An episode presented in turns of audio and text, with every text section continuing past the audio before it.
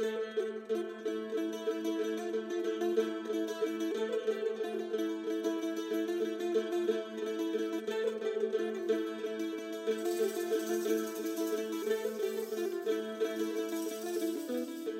listening to Giro Vagando, the cycling podcast at the 2021 Giro d'Italia, powered by Super Sapiens, energy management for committed athletes and coaches.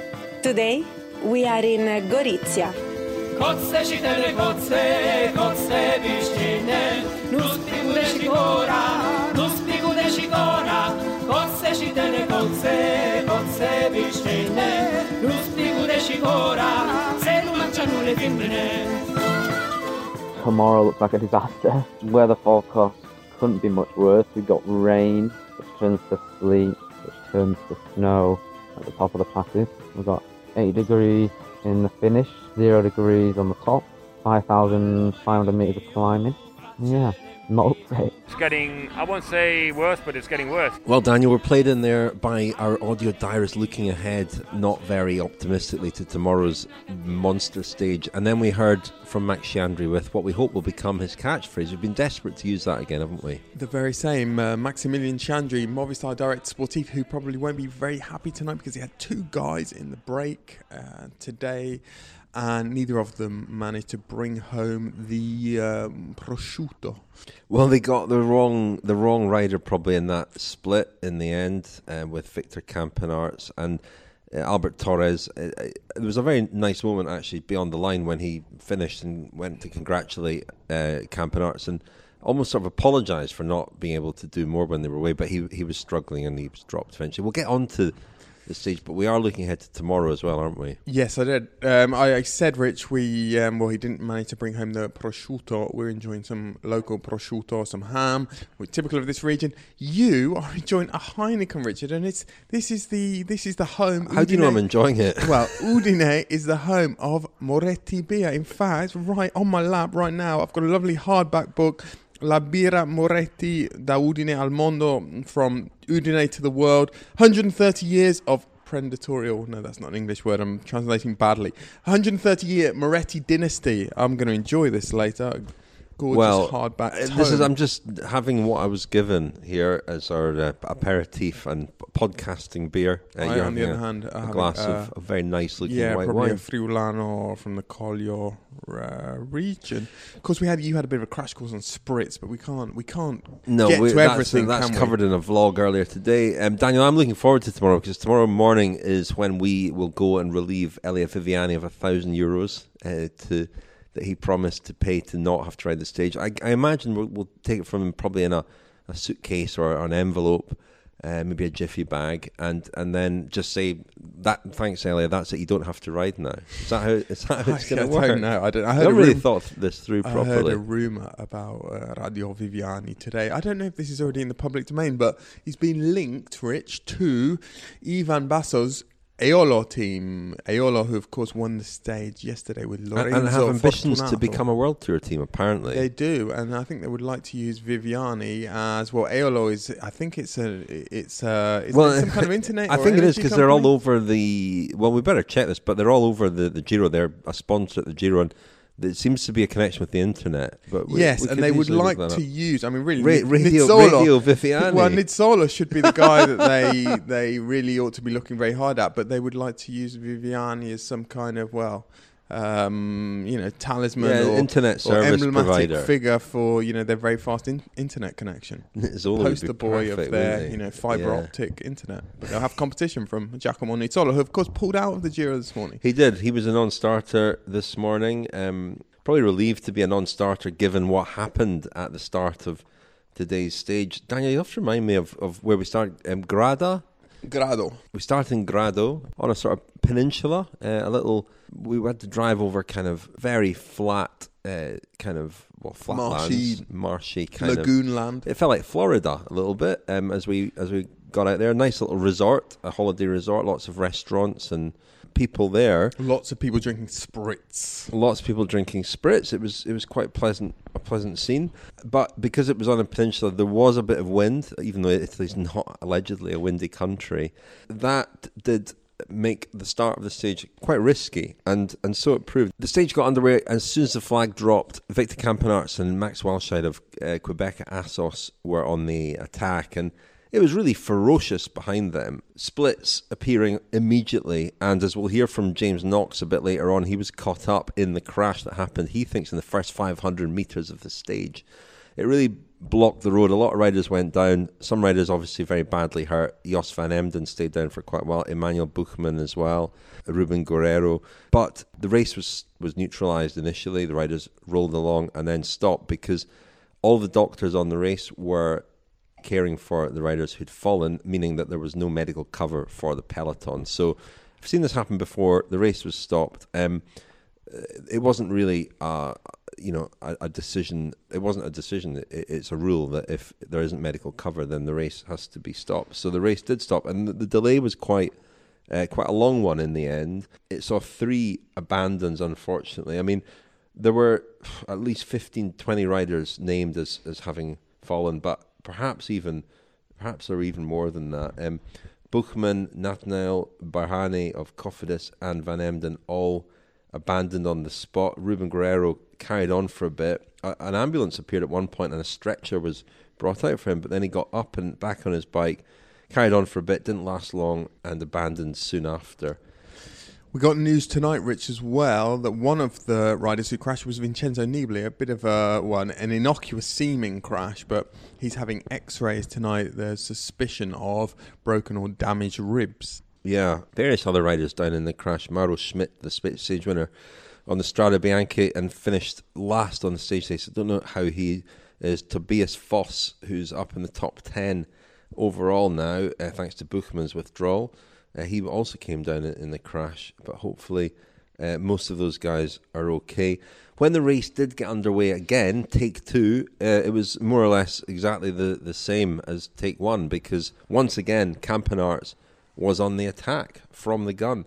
Um, and he pulled away initially another four riders, and they were joined by several others. And finally, a, a lead group of 15 formed at the front. There was one interesting moment because with we thought this might be a stage for Peter Sagan, but that would have probably taken a Herculean effort from his team, who have Buchmann, who had Buchmann um, high overall, and so we weren't sure they would commit to that. With Buchmann out, we wondered if it would change things on the spot, and we did see Sagan trying to get involved in one or two attacks, but he didn't commit to that, and his team didn't commit to helping him. Decided, they said at the finish this evening that their focus is very much Sagan's Ciclamino jersey, and they didn't think that was necessarily um, compatible with going for the stage win.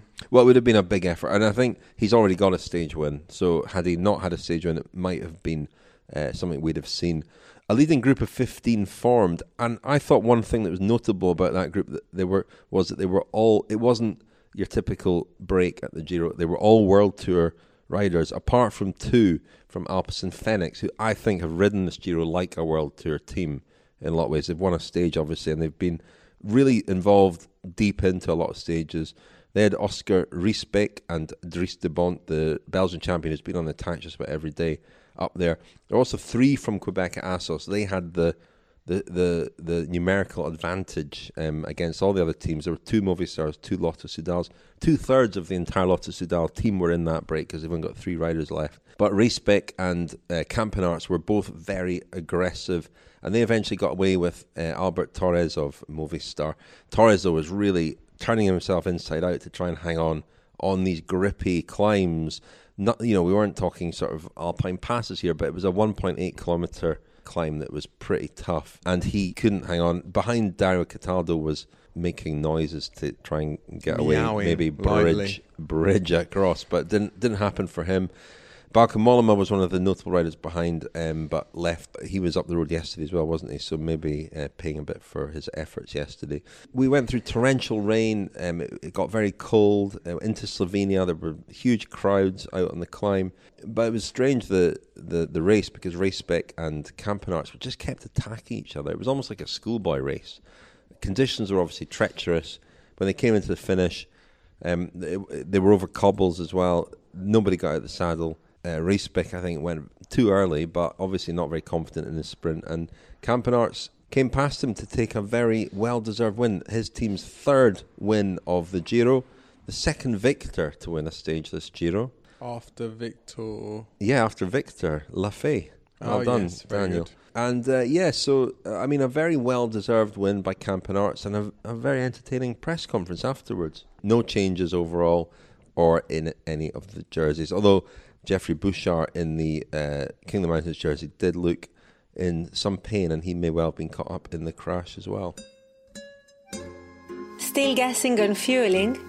Not sure what or when to eat and drink on rides that matter? Never again. Optimize your fueling strategy with real time glucose data, actionable insights, and personalized analytics.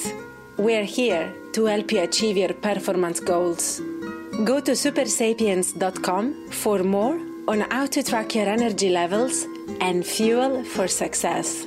The Cycling Podcast, powered by Super Sapiens. My name is Kevin Sprouse. I'm a sports medicine physician, head of medicine for EF Nippo Pro Cycling, and I also have a practice called Podium Sports Medicine in the US. One of my other positions is I'm a scientific advisor for Super Sapiens. I think we've all experienced that phenomenon where the tank just totally goes empty and it's never at a convenient place in our ride. It's it's always with 20, 30 miles more to get home. And a device like this, it gives us a view into that fuel tank. It is the fuel gauge, right? It tells us if the numbers are just constantly declining, uh, we can see that we're approaching a, a place of no return. And so it can be a great view to help avoid those things. I don't think it will be the end of bonking. I don't think it will be the the end of these, you know, uh, on your hands and knees at the side of the road, so to speak, uh, because that's not the only thing that causes it. Um, you know, one of the things I like about this kind of technology is oftentimes when we have a bad ride, we'll blame nutrition. We'll blame the fact that we didn't take enough gels or didn't drink at the right time or, or didn't have that bar. But sometimes that wasn't it. Sometimes we just weren't fit enough. So this helps us delineate where fueling has led to the collapse and where maybe it's something else. So I don't think it'll be the end of that, but I do think we'll see it cut significantly when people are wearing these and paying attention to it. Nikias, at the end there, it was very dangerous and slippery. I mean, was that what maybe stopped you guys from coming back ultimately? You didn't want to take too many risks. Yeah, I think we would have a higher chance, of course, if it would be dry. But the, the guys were also super strong, and I actually hope that on the on the final, or actually the second last climb and the last climb, that we have a good chance to come back. But at the end, the guys in front were so strong that we didn't make it, and uh, yeah, lucky them. And uh, unfortunately for us, it was just for the third place. That was Nikias Arndt, the DSM rider, who you who featured in your 18 tips for today, Daniel. He was third on the stage. Yeah, he's becoming increasingly um, sort of incisive and well, he's good at finishing these these moves off. Generally, not least because he's a very quick rider. But as he said there, the rain definitely played a role in the finale. And I, it, I'm not going to say it came down to who was willing to take the most risk, but certainly we saw Campenaerts taking risks, and we saw him skidding out on the final descent. But um, he managed to. Mollema did a very strange. Yes. He lost control of his bike at one point and Yeah. somehow managed to stay upright. managed to stay upright. That really took the impetus out of the chase, though. I thought at a moment where it went down to about 15 seconds. Yeah, it did. The victory for Victor Campanart. Again, Rich, it sort of bore out what we said the other day. And, you know, I asked him about this in the press conference a change in attitude, a change in spirit. And I thought it was really interesting. He said that the majority of the Qhubeka, Qhubeka Assos team were at a point at the end of last year where they didn't know whether they were going to be professional cyclists again this year. And that has sort of unshackled them, or it's certainly given them a level of gratitude and a, a level of sort of, or a spirit of kind of carpe diem.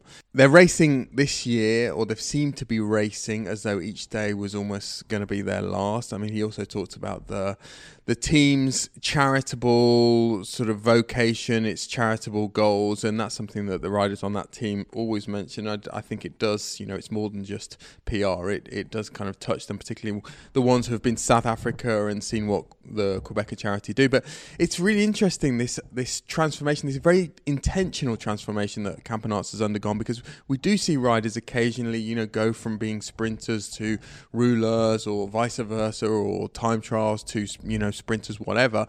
Um, and often it's a kind of natural transition which comes about due to circumstances. You know, for example, Marcel Kittel started life as a time trialist and became a and became a sprinter. Max Walscheid who was instrumental in that victory for Campenaerts today. Really, he started and he's still to a certain extent a sprinter, but in this race, we've seen him deployed as a lead out man and as a kind of battering ram for today.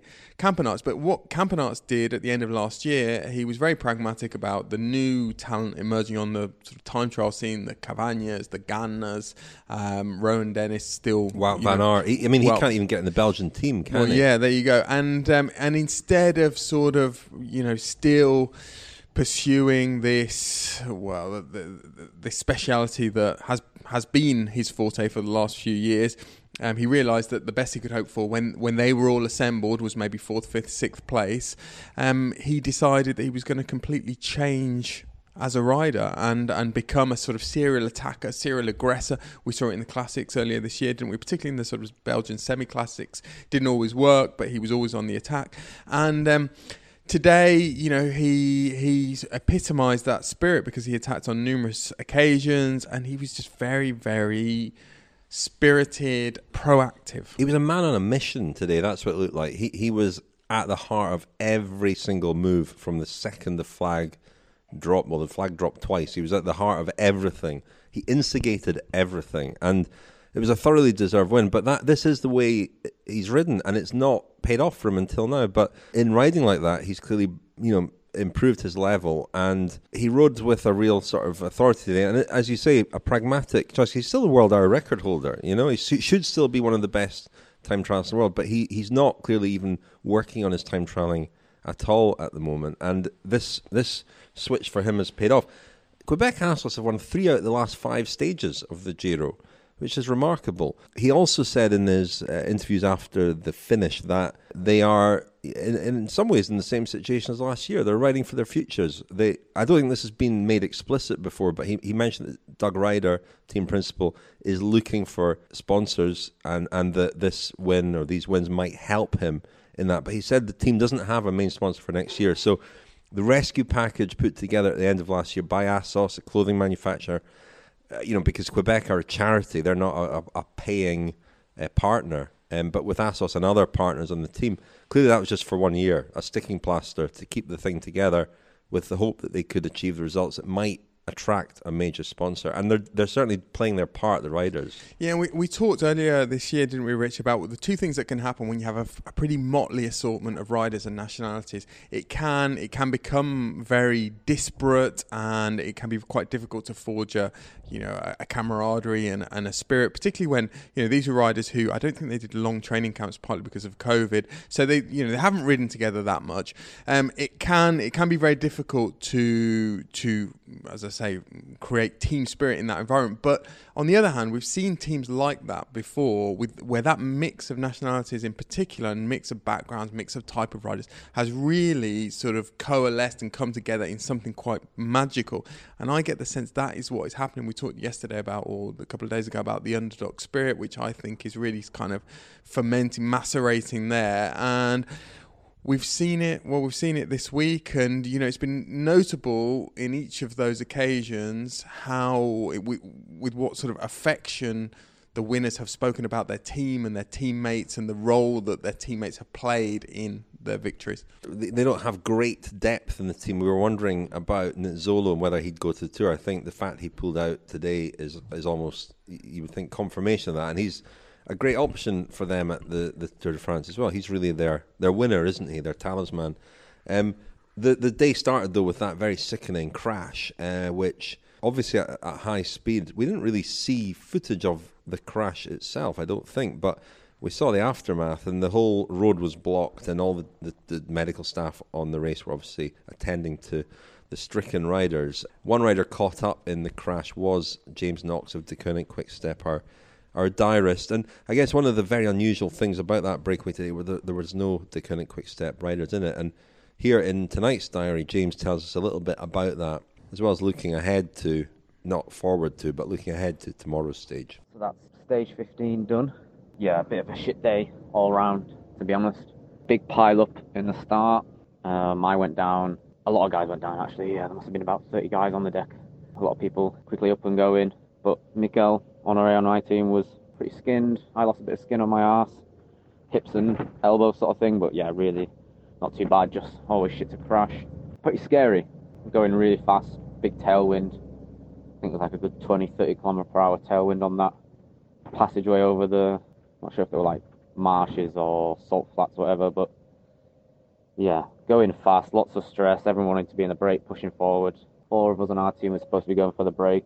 Um, we were all in that danger zone, lurking around, you know, position 20 to 60 in the bunch. And yeah, a couple of guys came together, and I was in the middle of the road. And before you know it, the crash had started on the left, and I think just about the whole road was blocked, really. Smashed my bike up, definitely broke my front wheel, but nothing else really. Jumped on the spare bike in a panic, and then before I knew it, the the race was was neutralised. Which, looking back now, yeah, it was a pretty big call to make. Obviously, pretty severe crash, a lot of people involved. Buchmann out, Van Emden out, Nathiel, Bahan, Bahani, however you say it, also out. I guess from my perspective, obviously, I was happy the race was neutralised. I know some people in the front weren't. Difficult call that.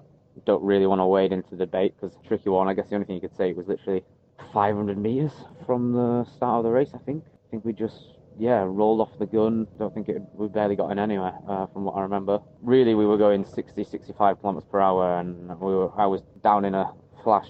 Everyone slamming on. Bike was sort of caught over the front, the back wheel of someone else, uh, front wheel, and just fell to the ground with a few other people. But is it what it is. Big stop to the race, and then we got rolling. And at one point in the earpiece, we heard we'll get to the, the right turn, which was like 10k in, I think, and then we'll restart. And then next minute was one minute, and we're going um, and a bit frustrating for us. I mean, we were all sort of a bit dazed. Four of us have been caught up in the crash, even though only two of us really took any damage. And I guess we all sort of lost our nerve a bit and all started down the rear end of the bunch, which didn't help anyone today, especially when we were going for the break. And yeah, break was gone from the restart. Um, and that was kind of our race ruined, to be honest. Just sort of rolled around after that, getting it done, and then we all got piss wet through and cold. And I'm actually really, really cold. I was just in shorts and jersey. It was a stressful little finishing circuit in Slovenia. Should have got a jacket earlier, but we were went from yeah. Obviously, when it started, it went from it must have been like 18 degrees and sunny to 10 degrees and raining. So that wasn't uh, wasn't very nice. But grabbed a little vest in the end, but it just turned into a bit of a parade, which is almost worse. Just getting across the line, not actually really racing, just shivering and hating every single moment of it. Yeah, we had to wait a little bit at the finish. Mikkel jumped in the ambulance, the little little X-ray mobile, did an X-ray, so he's okay. Joao had control, which is miserable day to have control, and obviously we were a little bit mopey and disappointed with the day. To be honest, good chance for a couple of us to get up the road was sort of ruined, and yeah, in the end we just finished wet, cold, and miserable. So spirits not exactly through the roof right now, to be honest, myself included. Extra annoyed that I crashed, even though there wasn't much I could do about it notable points of the day. Slovenia, first time I've been there. Tick that one off for the 5k of Slovenia I've seen. Lots of people out. Jan Tratnik, the most popular man in the bunch today, getting cheered, pushed, screamed in his face the whole way up the little climb with the Slovenian fans. reckon he had a good day. Mohoric missed out. A lot of people out supporting him, even though he wasn't there. Good day to be a Slovenian. Slovenians putting on a show. Uh, it was like being in the world champs or something. Yeah, well, it was really, it was packed. It was pretty, it was pretty entertaining actually. In fairness, that was that was nice. Looking forward. Tomorrow looks like a disaster. Um, weather forecast couldn't be much worse. We got rain, which turns to sleet, which turns to snow at the top of the passes. We've got 8 degrees in the finish, 0 degrees on the top, 5,500 meters of climbing. Yeah, not up for it. Holy shit, what am I going to wear? What am I going to do? yeah, I'm going to have to psych myself up for this one. The Cycling Podcast at the 2021 Giro d'Italia is supported by Science in Sport. Science in Sport, fueled by science. Thanks very much indeed to Science in Sport, our sponsor, for supporting the Cycling Podcast. If you want 25% off all your Science in Sport products, go to scienceinsport.com and at the checkout, enter the code SISCP25.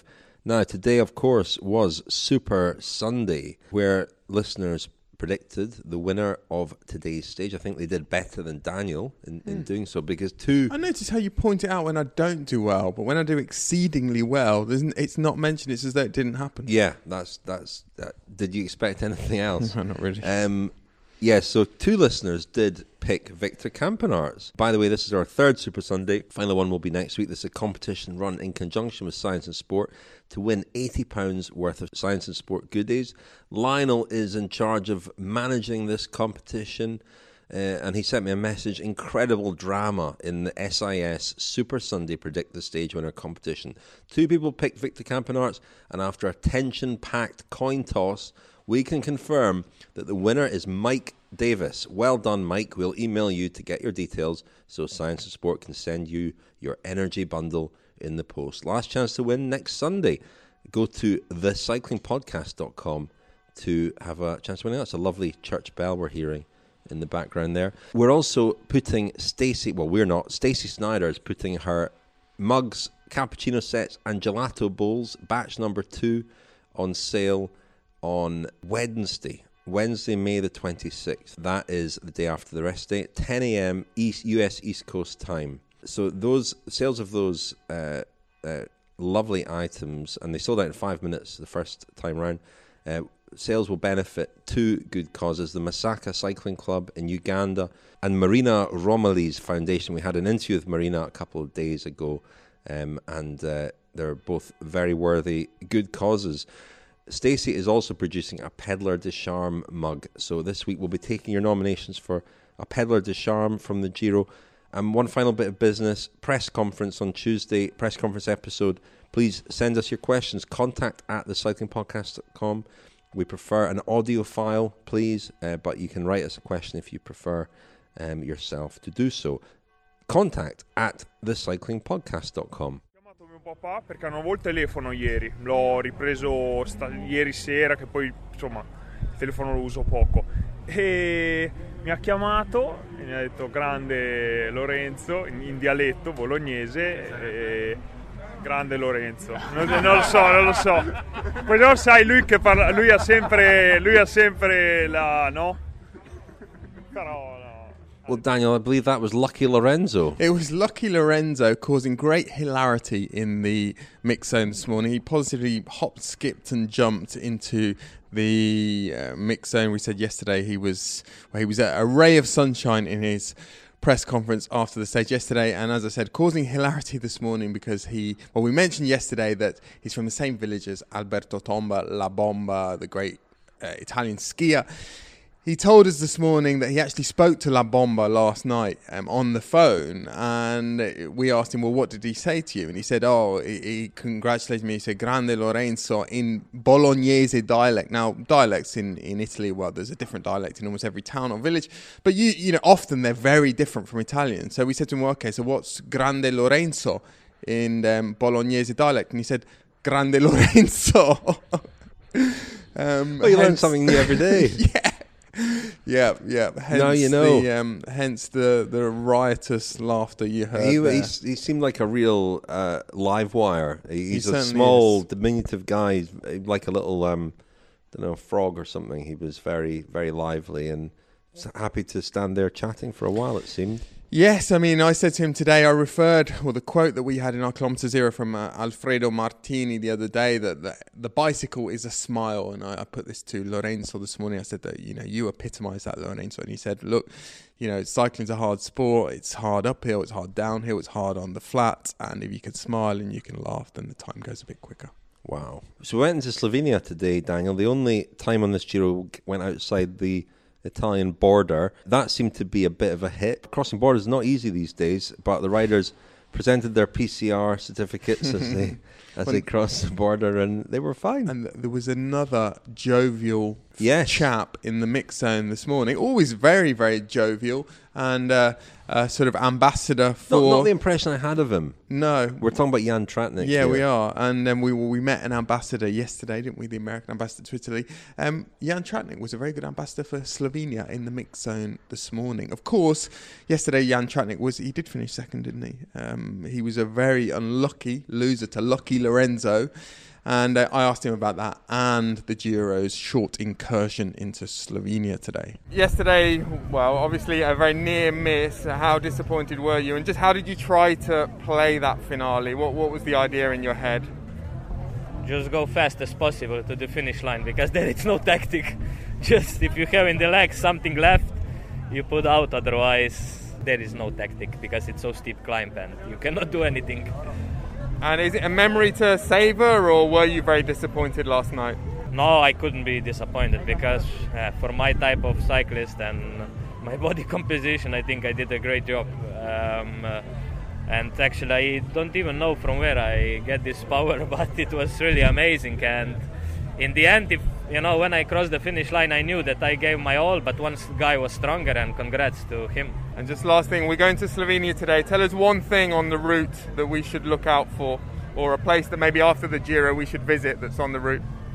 Uh, yeah, today will be many spectators there, many fans, many friends, family, and uh, for sure will be great. Uh, where we pass, yeah, for sure you need to visit because they are producing really good wine, really good food, so you are welcome. Yeah.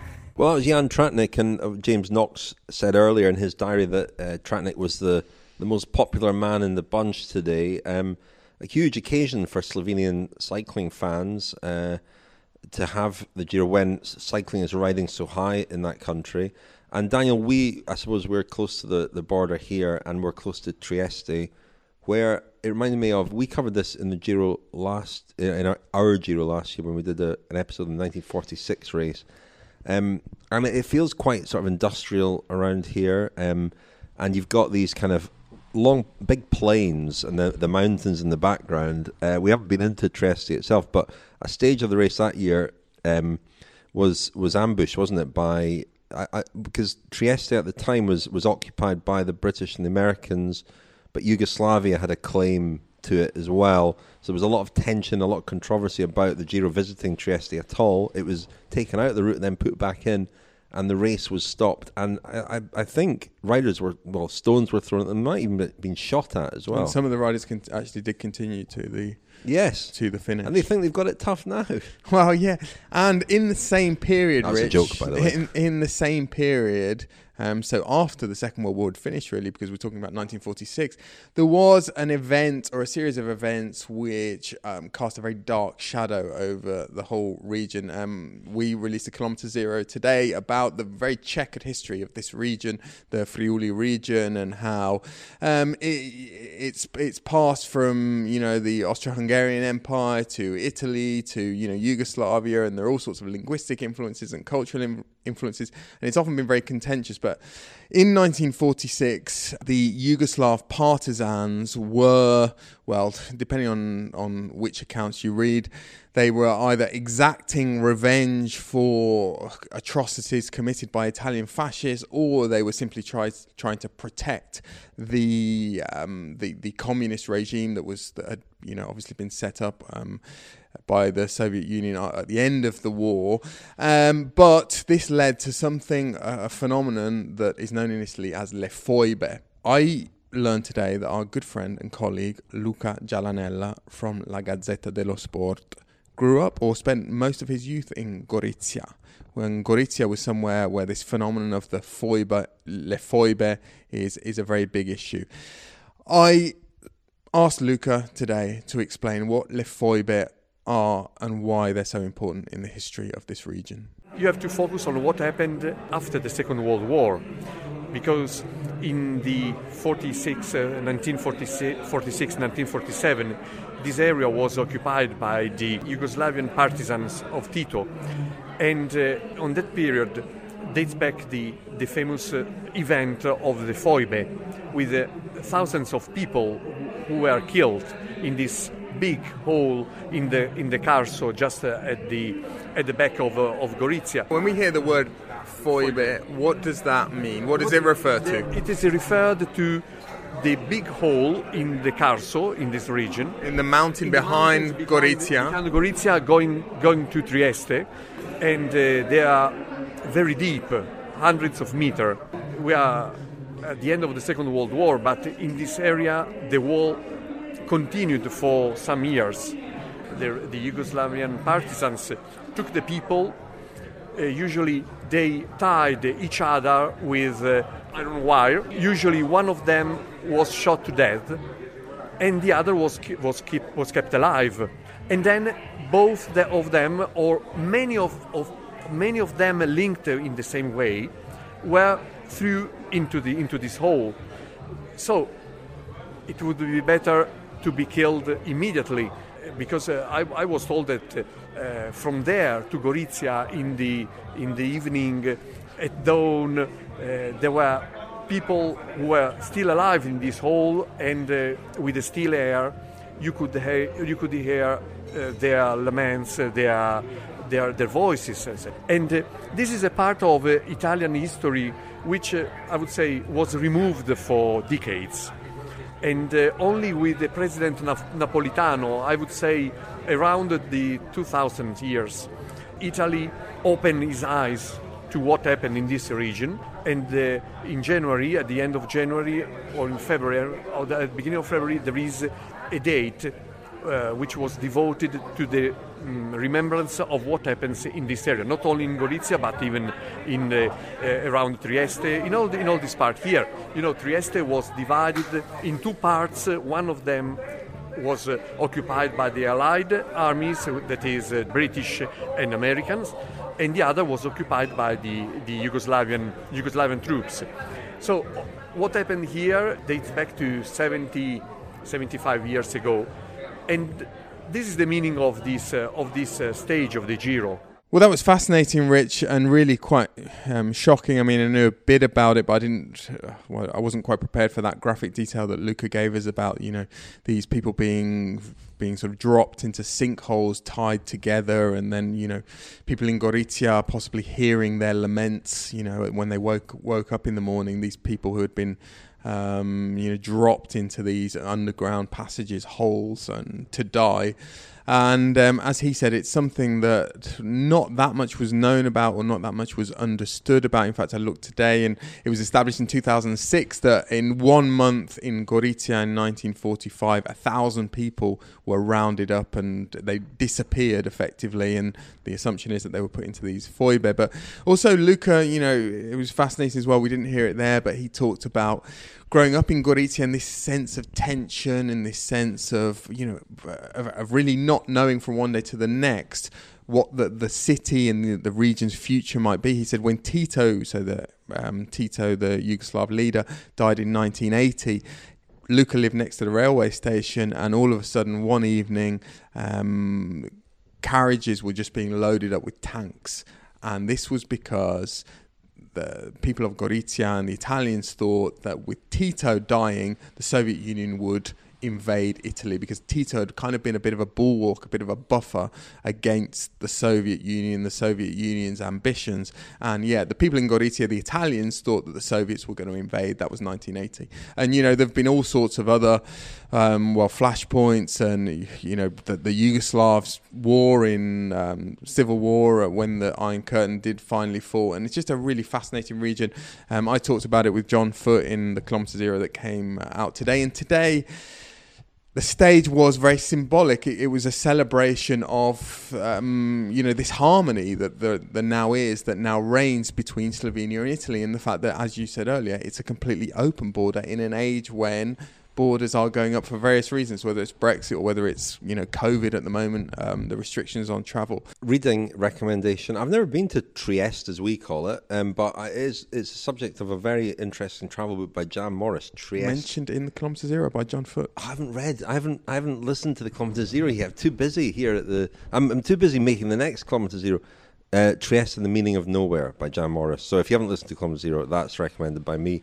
And it's reading that book that actually makes me want to go there, but I still haven't managed to go there on the Giro yet. Daniel, we're looking ahead to the Dolomites tomorrow. It definitely is the Dolomites. No, no, no, no doubt. No tomorrow is the that. classic Dolomite stage. Rich. The classic Dolomite stage, but as James Knox said, it's, well, we're expecting terrible weather. One little observation yes. I had tonight in the press conference was just how cold Egan Bernal looked, and it was confirmed that he was very cold. He was wrapped up, um, and he looked he looked cold. He was sort of shivering and uh, a bit haunted looking. Um, and I think that you know that the bunch did kind of, you know, once the break had gone, Ineos Grenadiers sat in the front and kept a very controlled pace, and they came in. That's fine, but there is a, in conditions like we had today. Uh, in fact, to get an understanding of the conditions that we had today, let's have a little bit of slow radio.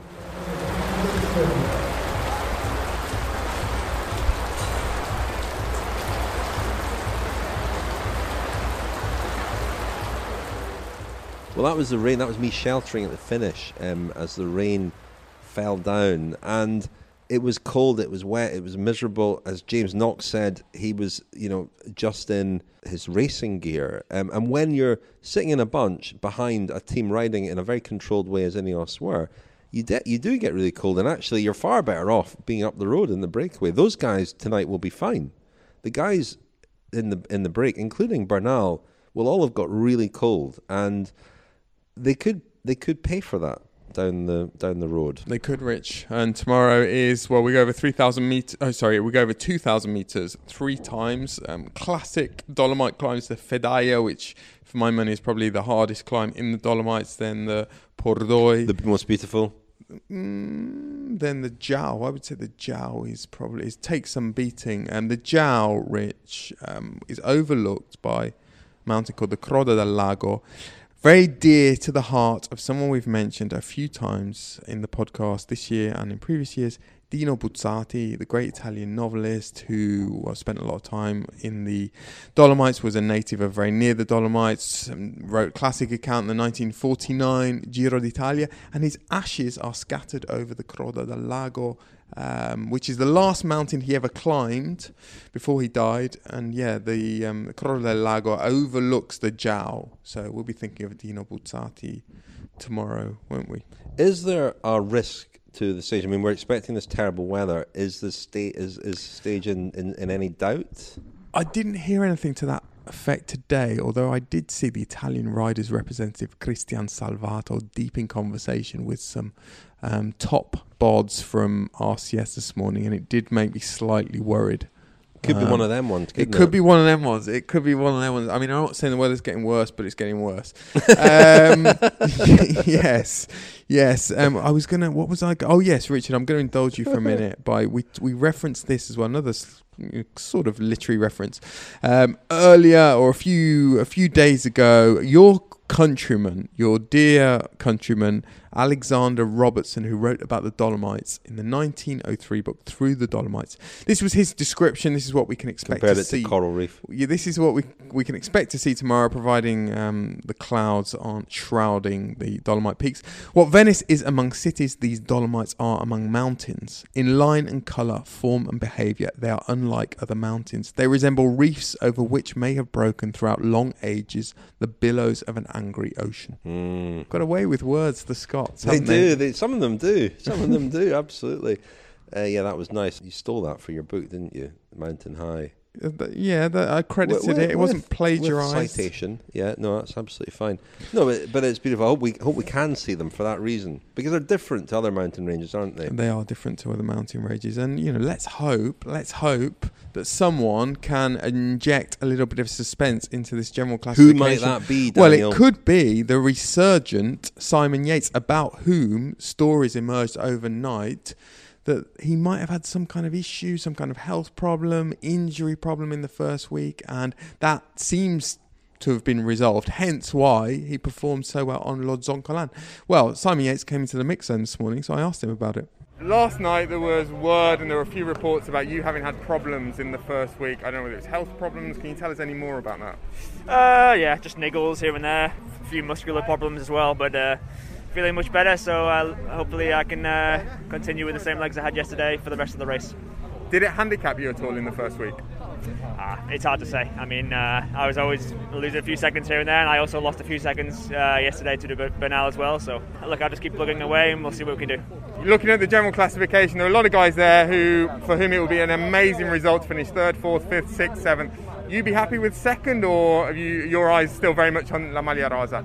I mean, I'll try. If I have legs, I will try. It's going to be hard to dislodge uh, Bernal. He was there yesterday, and he still put some time into me. So we'll see. I mean, it's a bit of a cliche, but it's his race to lose now. I think. You are not someone who's ever sort of scared of attacking. Presumably, you want to be aggressive in this last week. I mean, if I have the legs, yes. Uh, I, li- I like to race that way. I enjoy watching that style of racing as well, so uh, that helps as well. But I'll see what I can do, but can't promise anything. Simon Yates, then. I mean, all our hopes are pinned on Simon Yates in, in the sense not for any, certainly not for any nationalistic reasons, but for, for reasons of wanting the race to be um, exciting and, and close and dramatic over these last few stages. Where, you know, because the rest day is on Tuesday, and Wednesday will seem very close to Milan, won't it? Yes, Rich, it will, and we are relying on Simon Yates for a bit of drama, for a bit of suspense, um, because I'm slightly disappointed, as I said last night, with the way, you know, the in some ways it's it's yielded some great underdog stories. The fact that break has gone every day, but on the other hand, I think it it maybe reflects not not poorly, but it shows the fact that um, you know we, we were talking about it in the car. A team like the Deceuninck-QuickStep of they don't have a rider like Alaphilippe. They don't have a quick rider, so they're not competing for or they're not trying to keep the, the race together for stage wins. And and it has often seemed as though there are two races within a race a race for the stage race for the general classification. And that's not something that I particularly enjoy or relish. If it keeps happening which it has kept happening. The one stage Bernal's won he didn't even know he'd won because he thought the break was was still away which says something. Um, I'm I'm very sorry about Buchmann having to with uh, saw him in the mix zone this this morning. And you know he didn't have a great day on the Zoncolan but he's still he's still a rider who might have got stronger as this third week went on. Rich, we should before we go mention well the food we were in the process of ordering. And when we recorded the podcast last night, the pork fillet marinated in coffee Wow. was a bit of a revelation. Kept me it? awake. Did it seriously? No, I don't, I don't think so. But it was delicious. Yeah, you could. Um, Very tender. You could really taste that uh, artisan hipster barista. Didn't taste espresso, licorice. couldn't you? Didn't. Not so much. That was very, very subtle. I did a deep dive today. I don't think I can get through this, but y- my ongoing quest to untangle the strands of thick spaghetti-like pasta all over Italy, which Well, has different an- names. definitely an appetite for I mean, this. I think there'd be a whole podcast just on the different names in Umbria, which is one region that we visited a few days ago. So I was looking up today Strangozzi, Ciriole, Manfrigoli. Ciriole? Yeah. Manfrigoli, Umbricelli, Bringoli, Ag- Anguillette. That's just one region. Then if you go to Tuscany, the same type of pasta, Pici. You go to the Veneto, Bigoli. You go to Abruzzo, tonarelli or spaghettoni alla chitarra or maccheroni alla chitarra. Puglia, troccoli. Uh, there are there are others. There are others. That's I've only just started. We can't. I, I don't know. I'm gonna have to find a media. I might have to launch a, new, a different a new podcast just to try and explain because there's there's all sorts of interesting information about the the etymology of these words, these names. You know, some of them mean caterpillar. Some of them mean little leather straps used to used to ring the necks of priests in you know many centuries ago. Wow. There's all sorts. Wow. One little storyline we're going to try and follow up on worth uh, uh, worth uh, worth mentioning. A photograph that a lot of people saw today of George Bennett um, turning round on the Zoncolan on his way because the riders, a lot of people might not know this, but the riders on mountain finishes like that often have to ride back down the mountain to their team buses. They had about three kilometres to go yesterday, which was pretty unpleasant in those conditions.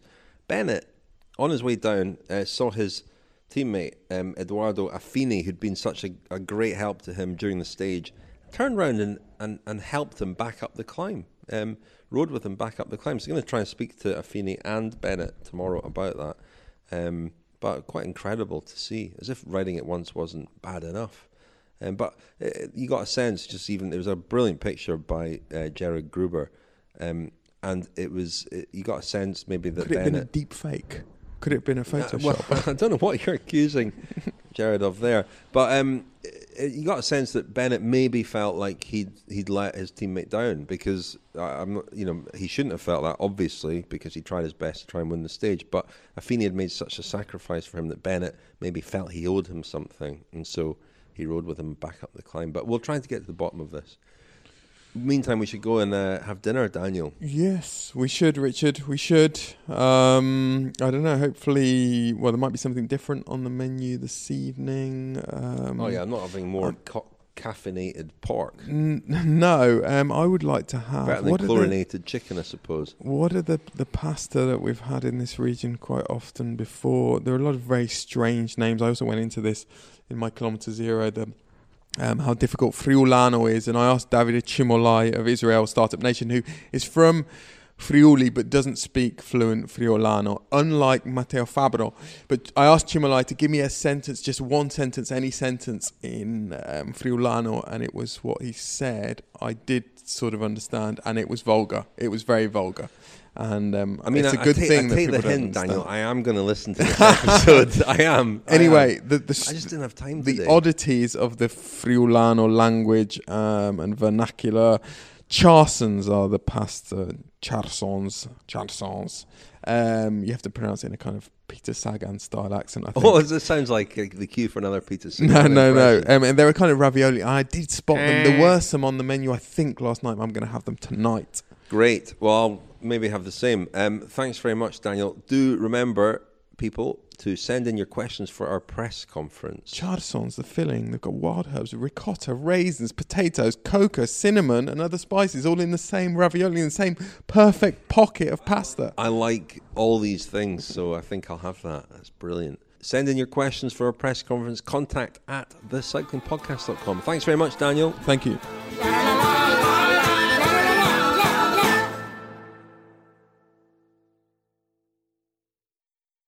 Finding myself using my bike a bit more these days, especially for those haven't seen you in ages. Fancy one of those trendy frothy coffee type trips? It's not just grabbing a bit of exercise, it's taking in more of your local area, you know? The sounds. Like that. Ah, don't cry, little man. Wherever you're going, there's good in every journey when you bike it or walk it. Download the TFL Go app to find walking and cycling routes. To the Mayor of London and TFL, every journey matters.